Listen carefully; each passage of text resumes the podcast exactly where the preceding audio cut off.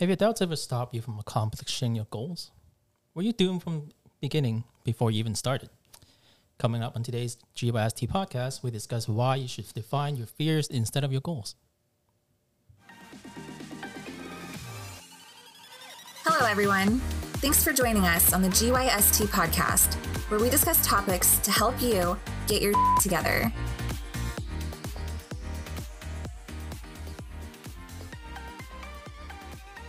Ladies and gentlemen, children of all ages, the GYST podcast crew proudly presents another episode of your favorite podcast where we help everyone to get their Shit. together. To introduce myself, I, my name is Jansen. To my left is Rohit Rohila? Scott change. It's Patrick Liam. I'm sorry. I, it's gonna be gotta- changed until you guys Because change of it on the rest right? uh, on the website. never Oh, change, boy. never change, Scott. And then on my left is Uh, oh, Patrick Liam. I'm still impressed by your last name. yeah.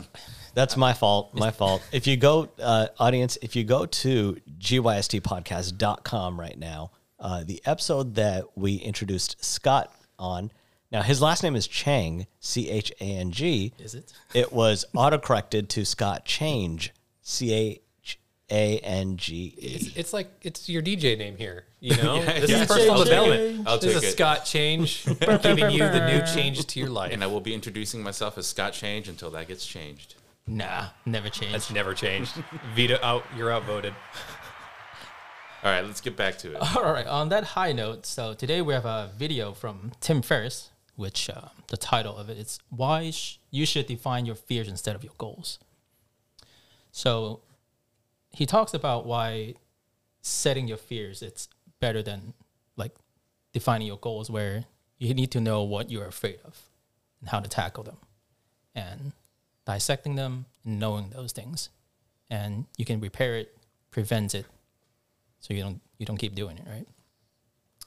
Um, one of the first thing he talked about is stoicism, and and that's their endurance of pain or hardship without displaying of feelings without complaining. So, it's going through your life, you know, life happens. Stoicism is like stop bitching about it, just follow along, and things will be fine. And uh, Stoicism itself was founded by a man named Zeno of Citium. I'm glad you could pronounce that because I could not. I think it's Citium, like Citibank. No, we're not sponsored, so Not yet, guys. Not yet.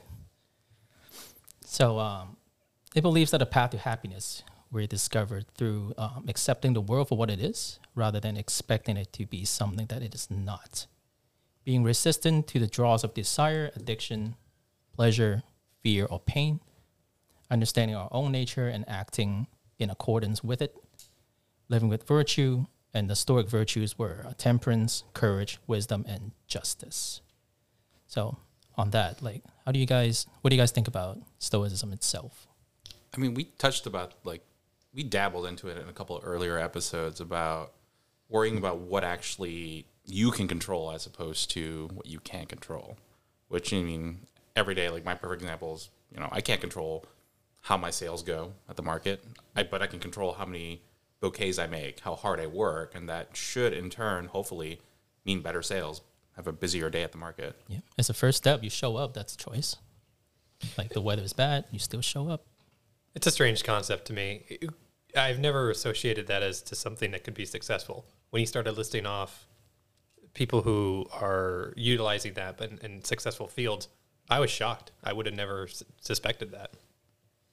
I mean, he he also mentioned like you know I like th- that the fact that it decreases what he's saying decreases emotional reactivity, which I mean emotions are strong. Like you're just gonna knee jerk reaction. Let's say if you're angry, you're probably not gonna be focused on the the task at hand. Um, I like it because you know it allows you to slow down, take a look back, and then realize what you need to do, as opposed to just oh okay well it's a slow day. I'm angry. I'm gonna step away from the table, or you know that's the last thing you need to do. Yeah, I think Stoicism, it's more accepting that things are happening, like life happens. And then you're the one that has control to combat what happens to you, right? Like your determination, your consistency in life. That's how you tackle all these weird roadblocks that comes up. What do you do? You think about, oh, I'm just gonna quit. Well, the moment you start like stop failing, right? You, the moment you stop failing is when you fail. You watch that D and D movie, that's a life lesson. So don't ever stop failing. Just keep going. So another thing that he talked about was uh, fear setting, and he, he has a chart where he separate three things. Where he said, "What if I do something?" And he defines one thing as the worst thing they can imagine if taking that step. And the next is prevent. What can I do to decrease the likelihood of define? Like, what can I do to prevent the first step from, hap- from happening? And then repair is if it happens, what can be done to recover? So, what might be the benefits of an attempt or partial success? Like, how do you, how do you guys do? You guys have to do something like that in, in your daily life? You think of like, hey, if I do a certain thing, if it fails, what is my contingency plan? Right. I'm sure you have a plan B of something. You don't just roll the dice on everything you do. Yeah, I think most people do, though. Um, I would say most people don't have a plan B because they act off of instinct. And the reason why they believe instinct is going to work is because they're doing things that are inside of their comfort zone. I believe most people don't set any goals and they just kind of go along life as is. And what that means is everything within your comfort zone. So they're not stretching. And because they're not stretching, they don't necessarily need a plan B. If if you aren't planning at all and you're just letting life happen to you, I don't think most people are proactive enough in even that to come up with a, pl- a plan B. Do you think some people are like some some people are pro at, at something that they do? Do you think they still need to do a plan B because they have all the skill set that can tackle whatever comes? Let's say, I don't know, carpenter, something explodes and paint everywhere. It's like, ah, I got this. I know how to take care of that. Yeah, I so I can tell you this. I would consider myself a bit of a professional when it comes to speaking. When I am giving a seminar, I can't tell you the amount of backups I have. Uh, so, for example, I have two physical clocks with me that I bring that I place in the back of the room just in case one fails, because I don't want to be up there speaking and going over in time for the next workshop piece to happen. You know, if if I know okay, this section only takes 15 minutes, I don't want to be like let, let me look at my watch here, you know, cuz cuz that throws off the professionalism so I can just look in the back. But in doing so, I have multiple watches back there. When I do an event, I record myself two different times. I've got my Surface on the side that has the mic that's recording everything, and I've got uh, my uh, digital voice recorder in my pocket, mic'd up, recording everything. Even when I was at Microsoft, I was. I remember one event that I was doing. I was up on stage in front of four thousand people. It was just an internal event, four thousand internal Microsoft employees. They had, and, and I was showing them stuff on the computer. Not only did they have the computer that I was using, but they had two identical backups ready to go in case one fails. Boom, here's the next one. Nice. Uh, I I think people who are professionals get that way because they understand how to react when something goes bad. That's where I feel like the professionalism comes in.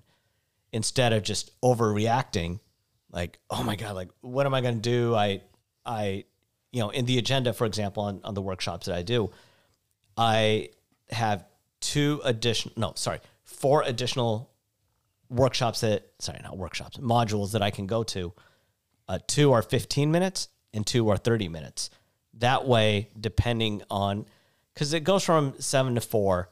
So usually around two o'clock i know if i'm ahead or behind and i can just plug one of those in. But again you you get that by experience. And i think that's what professionalism will lend you is knowing what your backups are i don't want to oh it's it's 3.30 i guess we're done early and Bye, oh, guys. you can have a half hour back of your time you know how, how often do we hear that so yeah I, I think when it comes to professionalism maybe they maybe just redundancy is their plan b Yeah, because you've, you've done something so many times, you know where it's like a puzzle piece. So you, I, I guess the puzzle more like a railroad. I don't know. It's if you're missing a piece, then that's fine. I know I know how to nudge the other one in. It'll fit. Don't worry, don't worry about it. It's like you know where the points of failure are going to be, and you know how to plan for it, pretty much. Yeah. So mean, uh, that's that's still having a backup though, right? Like, Yeah. you can't just wing it. Like, oh, yeah, I'll, figure it out and hope for the best. I mean, this subject came up perfectly because I took an impromptu trip to Florida, and I had to like list out like what my options were.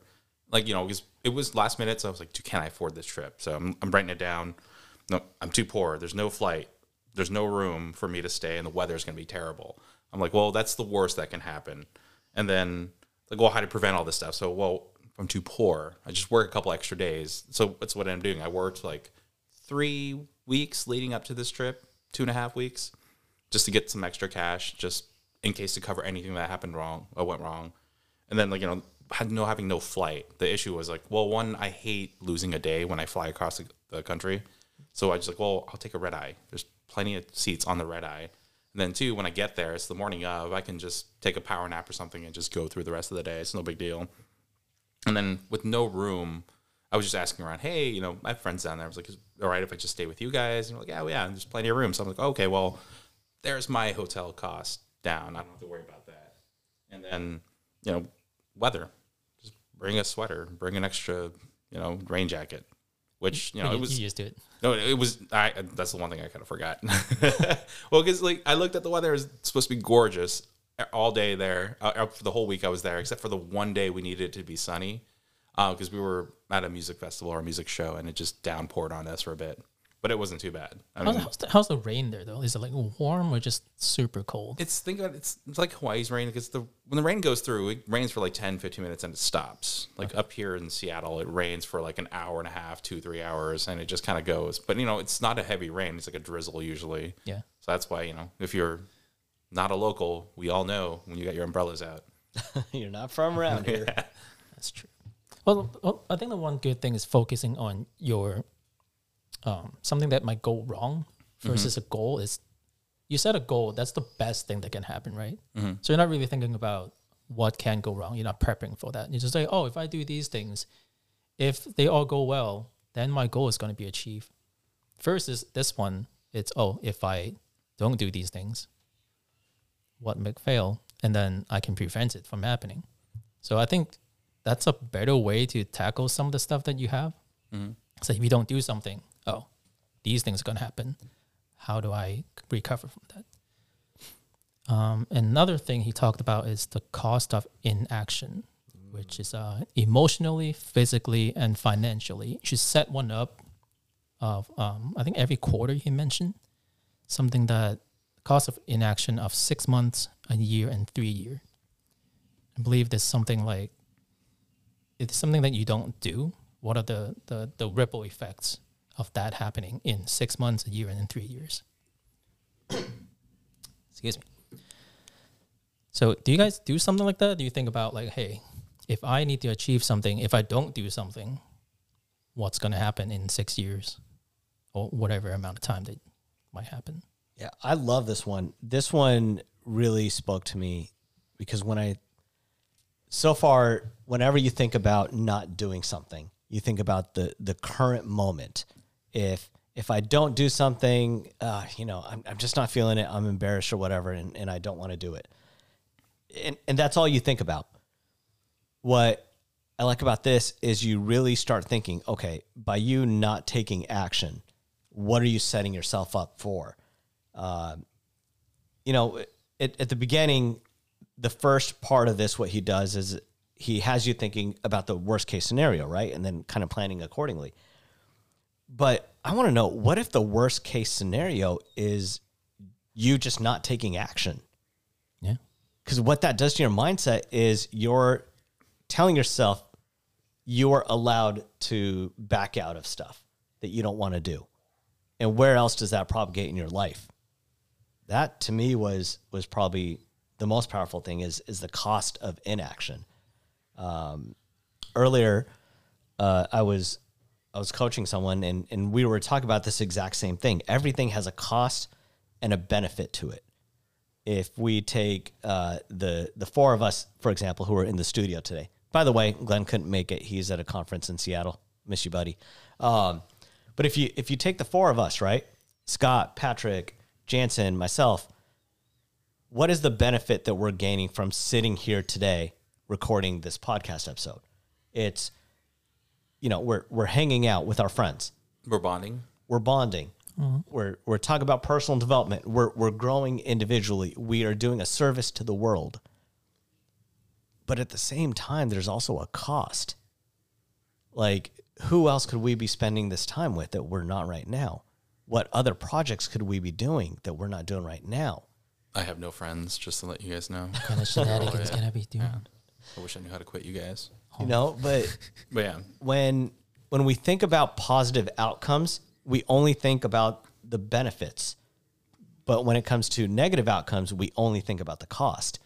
But knowing that every single decision has a cost and a benefit to it, that's really what gets you forward thinking. Just like buying a car, or even simpler than that.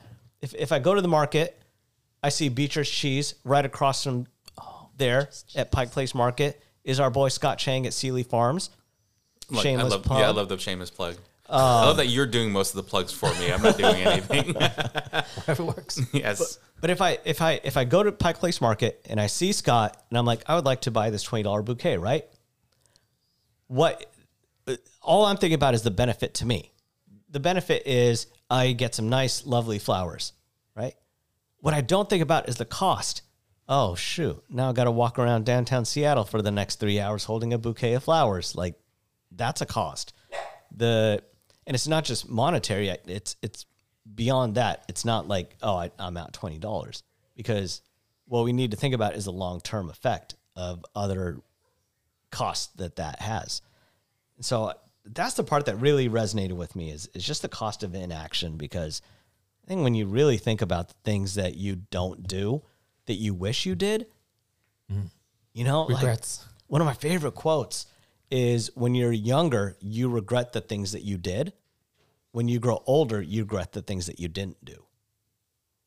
I don't really know how to combat that. Because I always try to do things and just, I just I'll think about later. I'll just do it. I try to not have any regrets, which I don't think I do. But am I going to regret it later? Never know. You apply any of this in your journey through your weight loss, Patrick? It's like, hey, if I uh, if I eat this BS, I'm gonna have to work out for like three days. If I- Not not as much as you would think, um, because because I, I still have you know what you would call a cheat day. I would, I would eat what I want, but I wouldn't go and say, oh, if I do this, I'm gonna have to. Here's the cost to it. I'm gonna have to work out extra hard. I just do it, and just get back on my normal routine track. so you take the fall, and then you just work harder. Well, no, not not even that. It's it's just knowing that it you know you're human and you're gonna want these things as long as it's not an everyday thing. I'm not having like a piece of chocolate or a candy every single day, but you know once a month is perfectly fine, and it doesn't affect. You know, I don't beat myself up from from having uh, pizza the other night, eating like half of the box. Because that's not something that I do on a day to day basis. That's only once a month, once a quarter sort of thing. May I, may I do a, a shameless plug real quick, Scott? Yeah, what's up? For you? Um, so one of Scott's friends is me, and a shameless plug is I gotta double check on that one. so I'm I'm writing a book. It's about procrastination. It is called I'll Do It Tomorrow Ends Today.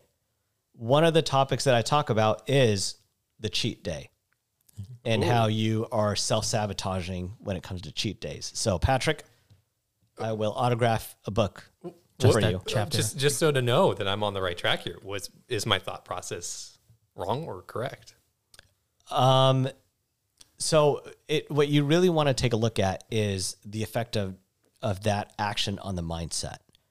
One of the things that we say on this podcast is how you do anything is how you do everything. So the thought process of I've eaten healthy, let, let's just say six week, six days out of the week, I deserve a cheat day. That has a lot of negatives to it because one, what you're doing is essentially undoing the past week even though it's only one meal, like if you think about what that's doing to your body, it's not giving your body full chance to really detoxify for the from the bad foods. But even more so, it's the mindset. You are doing the cheat day because you enjoy it, right? Hmm. It, it brings you pleasure that you don't normally Yeah. get throughout the week. It's like, man, I'm I'm eating rice cakes and and now I get pizza or you know, exaggeration there. But what that does is reinforce your mind that the rice cakes are gross. And you don't want to do it. Yeah. Do you think the rice cakes are gross? No, no, I'm just saying. It's it- it's almost you. like you know we, we do it with children too. Whether Exactly. we, don't we don't realize we're doing it. It's Yeah. like well well Timmy, you can't have your your your pie until you eat all your broccoli. So that's just you know Did you read an early copy? Because that's literally the example I use. really Me? no Yeah. Me, broccoli, and pizza. was it Timmy A pie. But Well, no, but no. Like, no, but like it's just Yeah. it's like that. Like you know you know growing up as a kid, that's what you like you would always say that just because well you know you have to eat your broccoli or else you won't get your dessert. That automatically makes broccoli bad. Mm-hmm. So forever growing up. Whether that kid realizes it or not, you know, he's gonna hate broccoli. I would have used pudding and meat. Huh? All right. Yeah. But still, it's just it's something you don't most people don't realize they're doing. It's just the phrasing of that whole thing. You're villainizing the vegetables, or in this case, the broccoli, and making the hero the the dessert. And so the same thing happens. The, the long term effect of that is the child's going to grow up with the hero being dessert. And so when they're feeling bad about themselves, what are they going to do? They're going to go to the dessert, which is why, you know, it, it's tough for people to pass a dessert plate because of the happiness it brings them. What if you say, better eat your pie before you get to the broccoli? Right? Broccoli for life. Yeah, I like how we're digging into like the mental side of this. I mean, because for me, uh, the cost of inaction is pretty big with with work. Like if I don't with farming, you have to plan months in advance, if not years. So let's say if I take a slack week, like two or three weeks out of this month, that means I'm gonna have a terrible neck, like my terrible like summer season. Flowers won't be planted, everything's gonna be late, things might be dead, and that means I'm gonna pay for it later. Um, I mean, like with my trip, just something simple and awesome and fun. You know, like in six months, you know, I might regret not taking a break while I could have. I had like a, a week break or two week period where I could have gone. Like a year, it's like, oh, you know, what happens is like, oh, I'll make an excuse. Oh, a year, a year goes by. Oh, I'll go next year. I'll go next year. I'll go next year. And then that's just put off. And like, and, you know, and what was the last one? Three years? Three years. I'm not even gonna think about it. It's like, oh, I didn't go the last two, three years. I don't even mm-hmm. think about it now. Why It's- bother now? It's no big deal. I can just brush it off. And I'm glad I actually went because it means I'm I had a blast. I'm probably gonna go every year if I can. Yeah. And you know, it's a week during a slow season for me. I mean, I have no excuse not to go. You can probably plan ahead next time, right? Like work a little even harder in the summertime. Yeah, yeah, totally. Just bank that up and Yeah, just a bunch of unforeseen things at the start of the year that just put a damper into it. But it was like, know, if I work that extra two weeks, you know, I'm gonna be off for a week. I could take a break off. So another quote that he has, it's from one of his friends, um, Jerzy Gregorek, and the quote says, "Easy choices, hard life. Hard choices, easy life. The biggest problem we never be solved without uncomfortable conversations." I think that's crazy because that's one of those things like, okay, now I got to think about what is it that I'm making easy choices that are affecting my life later on. I have to make the hard choice. And then I can't be like, oh, well, I should have done this a while ago. Right? Like, I don't know. I love this quote. I even wrote it down. Yeah. You got a tattoo on your butt? I I might get it. I, I might add it to my tattoo. first we got to figure out who. Uh, his friend was a Jerzy. He's a was it four time world champion uh, Olympic, Olympic, yeah. weightlifter. It's He's a poet and what did I say with modern day Stoic. Uh, he was a part of the Solidarity movement in Poland. It's pretty much nonviolent movement, and for like pretty much for social change, and pretty much they got violently suppressed by the government. Uh, I think his mentor was killed. Uh, he was threatened, and he had to flee to the U.S. and like sleeping in friends, like on like on the floor. floors and like couches, just bouncing around until he actually, you know, pretty much like pulled himself out of it with stoicism. I need to look this guy up because it seems like he he left with nothing, and then he like literally started from the bottom. Now he's here. I wonder what like what his story is and what he was doing to get there. So maybe that I would save that to another episode of this Jerzy guy because he seems like a cool dude. Because Tim Ferriss is like, yeah, he's one of my one of the people that he always talks to. So It, if I were to take that quote and kind of retranslate it a little bit, or at least my meaning, in Yiddish, it would be y- stay in your comfort zone. You're gonna have you're gonna have a hard life. Expand your comfort zone and challenge yourself. Your life will become easier because of who you become. oh, definitely. Love it. So you make the hard choices to change, and then your life Yeah. becomes easier. Yeah. Because you're like, because you're growing. I'm, I'm cool with this. I'll just do it later. That's an easy choice. And then all that comes to bite you in the ass. And then you have to decide, hmm, do I keep doing this? It's like playing Elden Ring. You know, the hard the hard boss. Once you beat it, you're gonna have a much easier time playing the game. Okay. Game is life, and life is game. I mean, for, for me, it kind of hits. You know, it's like a Original quote by Jansen. Don't use it. It's sort of a family thing for me. Like, um, I don't know my my uh, extended family very well. It's just we're the only ones up in here in Seattle in Washington State. I think uh, everybody kind of moved out when I was probably about two or three years old, and I, I never understood why until I got older, probably like my mid teens or so. And that's when my mom explained everything to me, and you know, she pretty much said, like when we moved here, um, a lot of my uncles they stayed around for about a year, and then they realized they were getting more gov- money from the government in like California. So all of them decided to move down there. It was easier. They didn't have to do anything. They didn't have to work as hard because they were getting huge checks from well, not huge, but enough for them to live on and then have some extra. Uh, I believe you know Washington State didn't have that big of a welfare like you know, budget, but you know, pretty much, you know, it, it was the easiest path for them, like the easy choice. Yeah, why not move down there? All we can just do is we can just live our day to day lives. Never going to be hungry. We'll have extra money to spend on whatever. But I'm, I'm glad my mom pretty much put her foot down, the high commander. She's like, no, we have, like, you know, one, she was pregnant with me at the time, so she ain't going anywhere. And then two, uh, they just started farming. It's like, we already have a business that we're just starting up right now. We have a way to make money. It's not that much, but it's ours. We don't have to wait for somebody to hand it to us. Um, I'm not knocking like welfare or anything because it's a great program. I understand why it's there. Um, but with my family, they just, oh, it was, it was easy. Like they didn't have to work. They didn't want to work. And, you know, unfortunately now, you know, they didn't make the best decisions with their money. You know, they love the casino. I hate it. I hate to say it. And what happened what happened now is like a lot of them got sick. They don't have any savings and that burden fell to their kids. So my cousins now have to take care of pretty much their aging parents and everything. And it kind of breaks my heart. And I was like, you know, I'm I'm so glad, you know, we never went down there with them. We just kind of stayed up here. Well, Oh, can May I just say one more thing before we? Uh, I know you don't want to wrap it up. Um, what what I really liked about this episode, and, and especially this video by Tim Ferriss, uh, if you'd like to take a look at it, just YouTube Tim Ferriss fear setting. What I liked was he designed this to combat his own fear and anxiety. I deal with a lot of people who have anxiety, and it's the fear of the unknown that holds them back because they imagine the worst case scenario all the time. If you want to hear this dude's story, I mean, I, I think he said he has had over 50 depressive episode. episodes. Um, when he started thinking about this, he was on the verge of suicide. Like, you know, it's it's a lot more than you hear about the four day work week and, and his success there. The dude is legit. What what people who have high anxiety do is they catastrophize everything. For them, it always is the worst case scenario.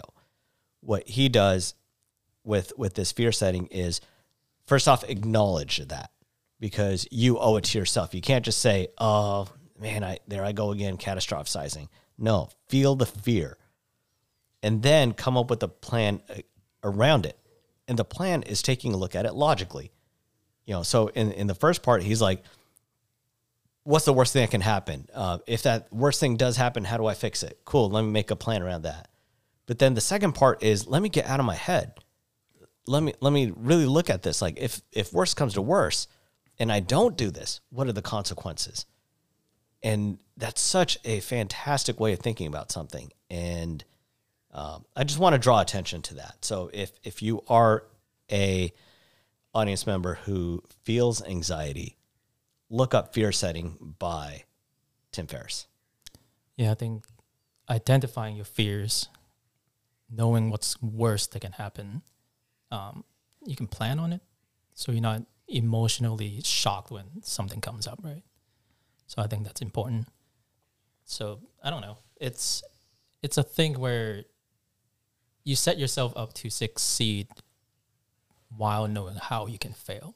And that's pretty powerful. So, look, audience, we ask you to identify if it's more important to define your fears than defining your goals. What's stopping you from doing what you want to do? And can you defeat your fears by using the define, prevent, and repair model? Try it out, see if it works for you. All right, we'll talk to you soon. Thanks everyone for listening to our GYST podcast. We hope you learned how to get your together.